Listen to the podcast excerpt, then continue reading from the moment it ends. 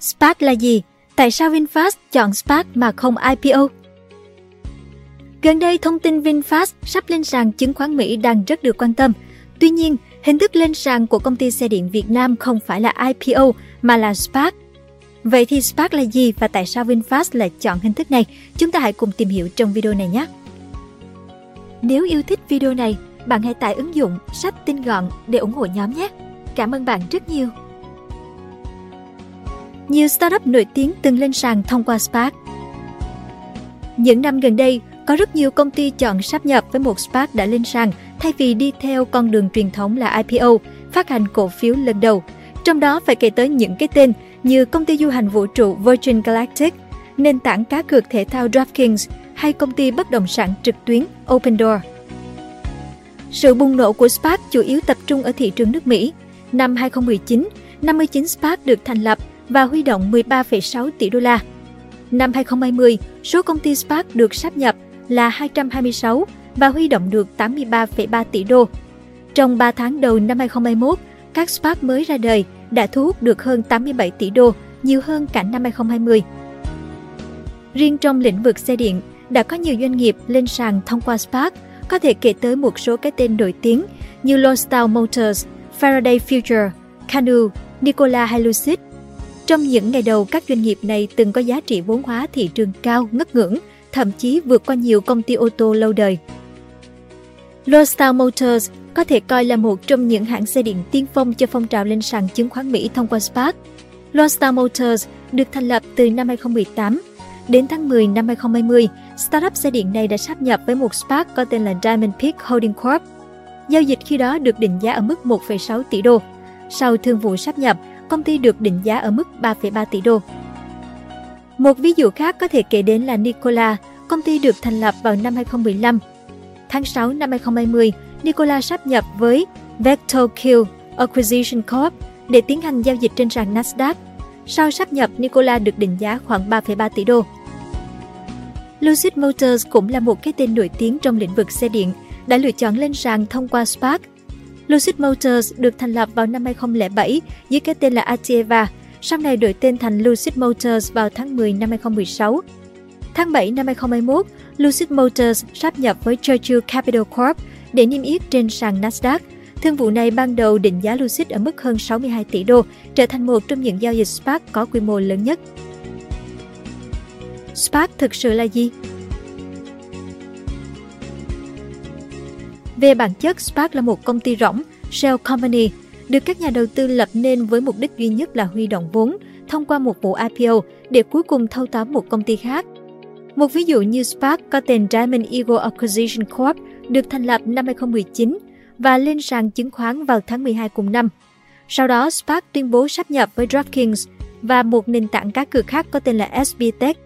Cổ phiếu DraftKings đã bắt đầu được giao dịch đại chúng sau khi thỏa thuận sáp nhập hoàn tất vào tháng 4 năm 2020. Spark không có một hoạt động kinh doanh nào, không sản xuất hay bán bất kỳ một sản phẩm và dịch vụ nào. Tài sản duy nhất của một Spark thường là tiền vốn huy động được từ chính vụ IPO của Spark đó. Vòng đời của một Spark thường bao gồm 4 bước. Bước thứ nhất là thành lập Spark. Một Spark được thành lập bởi một nhóm nhà tài trợ sponsors, thường là những nhà đầu tư nổi tiếng, các công ty đầu tư cổ phần tư nhân hoặc các nhà đầu tư mạo hiểm. Bước thứ hai là Spark tiến hành IPO.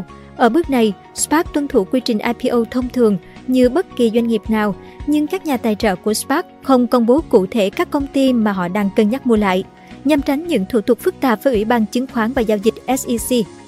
Giá cổ phiếu của các Spark khi IPO thường là 10 đô la một cổ phiếu. Khi lên sàn, Spark sẽ có mã cổ phiếu và hầu hết số tiền mà các cổ đông đầu tư sẽ được giữ trong một tài khoản ủy thác. Bước thứ ba là tìm kiếm công ty để mua lại. Các SPAC thường có 2 năm tìm kiếm một công ty tư nhân để mua lại hoặc sáp nhập. Theo đó, đưa công ty đó thành công ty đại chúng, vì công ty đó sẽ trở thành một phần của SPAC. Thời hạn này có thể rất dễ đáp ứng, vì các nhà tài trợ có thể đã có một đối tượng cụ thể để mua lại ngay từ đầu. Tuy nhiên, nếu một SPAC không sáp nhập hay mua lại một công ty nào trong vòng 2 năm đầu tiên sau khi lên sàn, tiền sẽ được trả lại cho cổ đông.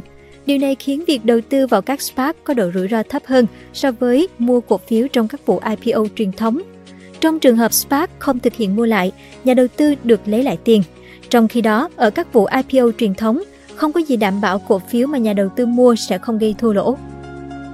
Và bước cuối cùng là hoàn tất thương vụ mua lại. Khi các nhà tài trợ của một SPAC tìm được một công ty để thâu tóm, họ sẽ thông báo và thương vụ sẽ phải nhận được sự phê chuẩn của đa số cổ đông.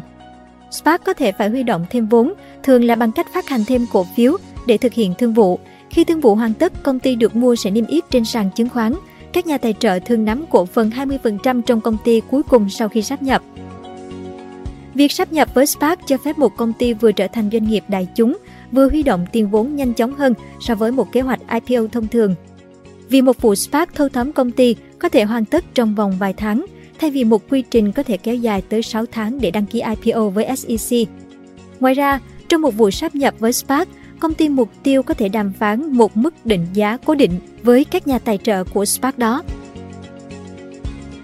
Lợi ích và rủi ro Báo chí Mỹ những năm gần đây không hiếm những câu chuyện thành công liên quan đến SPAC. Theo hãng tin Bloomberg, ông dennis Svetlov, một doanh nhân Nga giàu lên nhờ sở hữu một công ty viễn thông đã mở rộng sang lĩnh vực ô tô điện. Ông thành lập một công ty xe tải và xe bus điện có tên là Arrival vào năm 2012 và đến 2019 đã rót tổng cộng 450 triệu đô vào công ty này. Tháng 11 năm 2020, ông Svetlov đạt thỏa thuận sáp nhập Arrival vào một SPAC có tên là CIIG Merger Corp.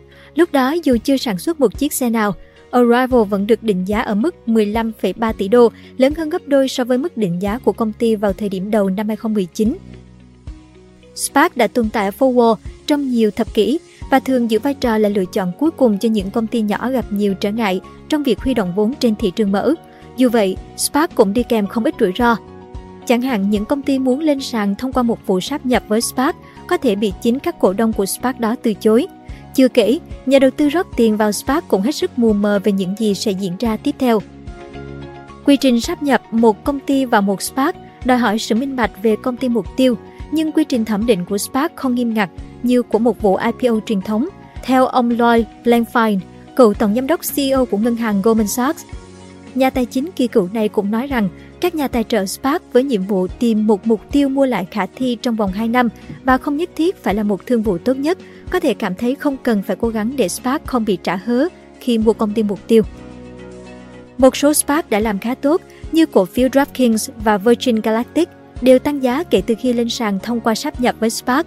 Tuy nhiên, công ty tư vấn Renaissance Capital đã chỉ ra rằng lợi nhuận bình quân từ các vụ sáp nhập SPAC trong thời gian từ 2015 đến 2020 là thấp hơn so với mức lợi nhuận bình quân mà nhà đầu tư thu được từ các vụ IPO trong cùng khoảng thời gian. Khi nào VinFast lên sàn? Ngày 15 tháng 8, cổ phiếu phổ thông và chứng quyền hãng xe điện VinFast dự kiến sẽ bắt đầu giao dịch trên sàn chứng khoán Nasdaq Stock Market LLC, Nasdaq, dưới các mã niêm yết mới lần lượt là VFS và VFSWW. Với sự kiện này, VinFast sẽ được xem là doanh nghiệp Việt Nam đầu tiên niêm yết trực tiếp trên sàn quốc tế. Nasdaq là sàn giao dịch tập trung cổ phiếu công nghệ hàng đầu của Mỹ và trên thế giới. Trước đó, Vingroup từng niêm yết trái phiếu tại Singapore, nhưng thành công của VinFast khi niêm yết trên sàn chứng khoán Mỹ sẽ làm gia tăng vị thế của doanh nghiệp này nhiều hơn trong mắt các nhà đầu tư quốc tế. Có thể thấy, tầm nhìn của ban lãnh đạo Vingroup và VinFast không chỉ ở Việt Nam hay trong khu vực, mà là đón đầu để trở thành một trong những hãng xe điện nổi tiếng trên thế giới, đối đầu với những ông lớn như Tesla, BYD. Cảm ơn bạn đã xem video trên kênh Người Thành Công. Đừng quên nhấn nút đăng ký và xem thêm những video mới để ủng hộ nhóm nhé!